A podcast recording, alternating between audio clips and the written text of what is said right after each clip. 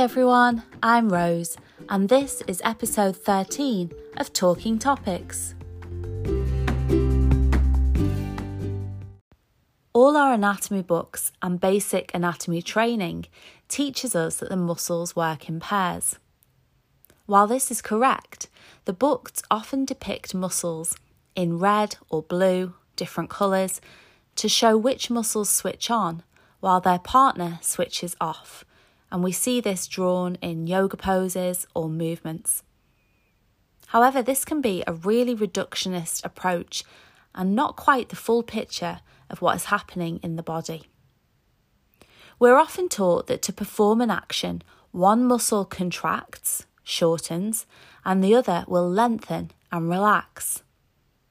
But we need to think of it less about on or off, black and white, and think about it as all on, so co contracting.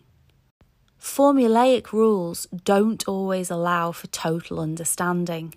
So let's move away from on and off and look at an example.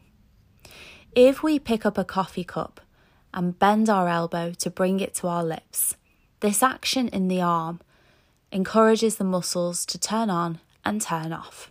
For example, the bicep switches on all the way up and all the way down.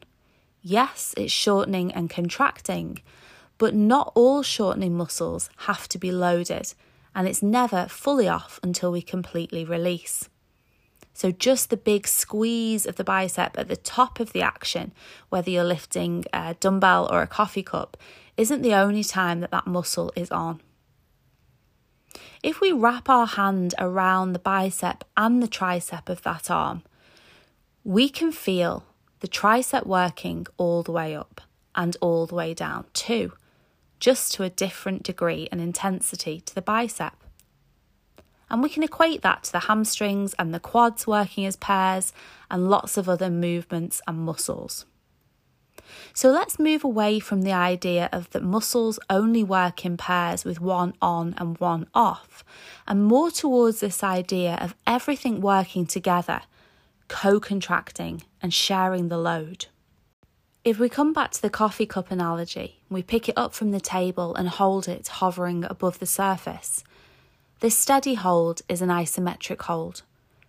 As we bring the cup to the lips, this action is concentric, and as we put the cup down, that downward stroke is eccentric.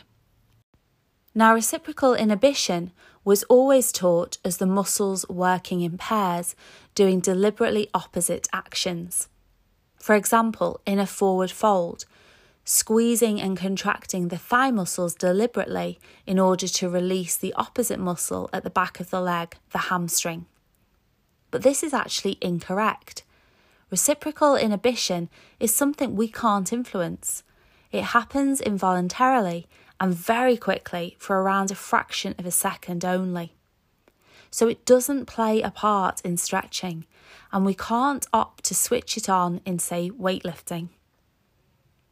It's definitely time to rethink how reciprocal inhibition works and to understand that the 2D ideas in textbooks don't give us the whole picture about the body.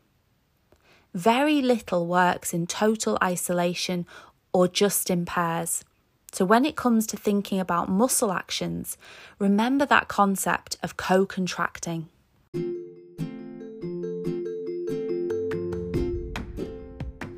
Until next time, move well, breathe well, and be well.